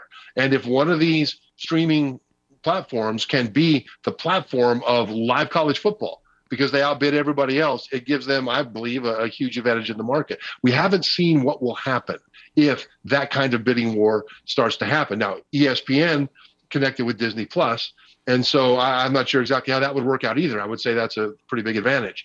But at the same time, that's one of the reasons that I don't believe that you're going to have too much trouble with the schools that are not in the Big Ten and the S E C. If you compare those schools and their income and the rest of it to the two super conferences, well, they're going to be wanting. But because this this expansion doesn't change the number of games available, really, for the inventory for broadcasters. You know, there's still a number of broadcast windows. They're still filled up with, the, you know, a number of games, and that's what it is. E S P N on Tuesday and Wednesday nights in October and November run M A C games, and they get great ratings because people love it. So the question is, who else is going to jump in and start to bid for these things? Because the rights are going up like crazy, but the reason the rights are going up is because the value is going up. Trevor, thanks so much. We'll talk to you again soon. Great to see you. Thanks, guys. The best of B Y U Sports Nation will be back after this on B Y U Radio. This is the best of B Y U Sports Nation on B Y U Radio. With no music, it almost feels right. Like the reverence of this moment. Because we, are, in a way, are saying goodbye to an era, you probably an idea of B Y U Sports Nation. Hey, can you bring the music down? Because we want to talk. We want to we want to calm this thing down, okay? Again, we're, we're feeling the nostalgia just run through us right now. Uh, we have some tough decisions to make, mm-hmm. like primarily what pieces of swag are we going to take with us? Because a lot of this is not going to make its way to the new studio. Yeah, what what when what should make its way to the new studio? That's the other question, right? The Greg picture you're in favor of, right? Oh, I think Greg should Greg should carry over. I'm not I'm not going to say really what I'm going to take with me, but um, just going to hold something some things up. Neon yellow Nike shoes. And guess what I discovered? These are my size. Are my Perfect size. fit. Uh, somewhere Jerem Jordan is, is he's Jerem doesn't he's, wear this size. He's feeling squeamish. Every, guys, Jerem Jordan wears a size four. These are elevens. So oh, okay. Greg. No, I might not be able to take those. Yeah. I'm sure Greg's probably going to come in here and grab a few yeah. things. Listen, I brought the Dale Murphy signed baseball when he spoke to B Y U baseball. That one's going with me. I probably want the Cosmo bobbleheads. There's a piece of the national championship floor from when the women's volleyball team mm. played in the national championship game in twenty fourteen that they brought back for us and signed. I want that. What what about what about my game helmet from back when I was playing? Oh, the one the the original navy blue helmet. Yeah, that was that was your game. That's from that's from my time. Am I too tethered to this thing to go get Dude, it? You and Tom Brady are the only ones that can pull that off now. Yeah, no, I was gonna go get it and, and see if my cord was long enough to go get it, but but. Uh, Honestly, I had a helmet just like that when I was a kid. New York so Giants helmet. Growing up in New York, I had a Giants helmet with a double bar face mask. That's what they wore back in those days. I would put that thing on. Yeah. And my next door neighbor had a Cleveland Browns helmet, and we would go out and play full go. Browns against the Giants with those helmets on and hit full go. And then with plastic helmets with on? With plastic helmets on. We're playing full go, head-to-head. You've always known there's something wrong with me. Now I know why. It goes back. It goes back to that. Now now I know why. All right. Uh, we do need to get to some tweets, and yes, specifically sure. our Elite Voice of the Day presented by Sundance Mounts Resort, answering this question. When you look at the Football Power Index win probabilities, what is your reaction? We don't like seven and five, Blaine. Yeah. We, we feel like B Y U is going to win at least nine games. At Ryfish sixty-five says, I already bet my mortgage on B Y U over eight point five wins. So I'm glad you didn't listen to me and do the nine point five, yeah. right? At Quinny on Twitter says, I like being underestimated. There you go. Okay. Okay, Mad Eye Cosmo says, to quote the great and powerful Aaron Roderick, stats are for losers. One of my favorite... Favorite soundbites all time in the history of Aaron Roderick being a coach at B Y U. Stats are for losers. Well, unless the stats are really good, because then stats are for winners. Yeah, and then, hey, um, uh, Luke Balico said, on Instagram says, seven five, three question marks. They did us dirty. Yeah, the computers. Yeah, the not, computers. Not the computers did us dirty. Okay, uh, now for the Elite Voice. Okay, the, the Elite of the Elite. Lame Then Carol on Instagram says, freezing cold take. Okay, bookmark that one. The E S P N F P I preseason, when B Y U well exceeds that, we'll come back and we'll we'll send that yeah. to freezing cold takes. I, I'm sticking. This made me pause. I went back and did more research. Mm. I'm sticking with my nine point five or more. Over, which means that you can't win nine and a half. Over so under nine and a half. Gotta, yeah, wow. Nine and a half is my over under. I like it. Today's Rise and Shout Out presented by Mountain America, the official credit union of B Y U Athletics. Yes, to this iteration of Studio B, my friends. It's been an eight and a half year run in the studio. Today is the last show on this currently constituted set. Things are changing. It's going to be a fun couple of months. Thanks for hanging out, Blaine. Ah, it's good to be here on the last show in this studio. I love it. For Blaine Fowler and our guest, Greg Wrubell, I am Spencer Linton. Let's give a shout out to Mark Bellini. We'll see you on Monday in a new studio. That wraps up the best of B Y U Sports Nation this week. Tune in next Saturday for the Cougar news you need to hear. And catch the B Y U Sports Nation simulcast every day at noon Eastern, nine Pacific on B Y U T V and B Y U Radio.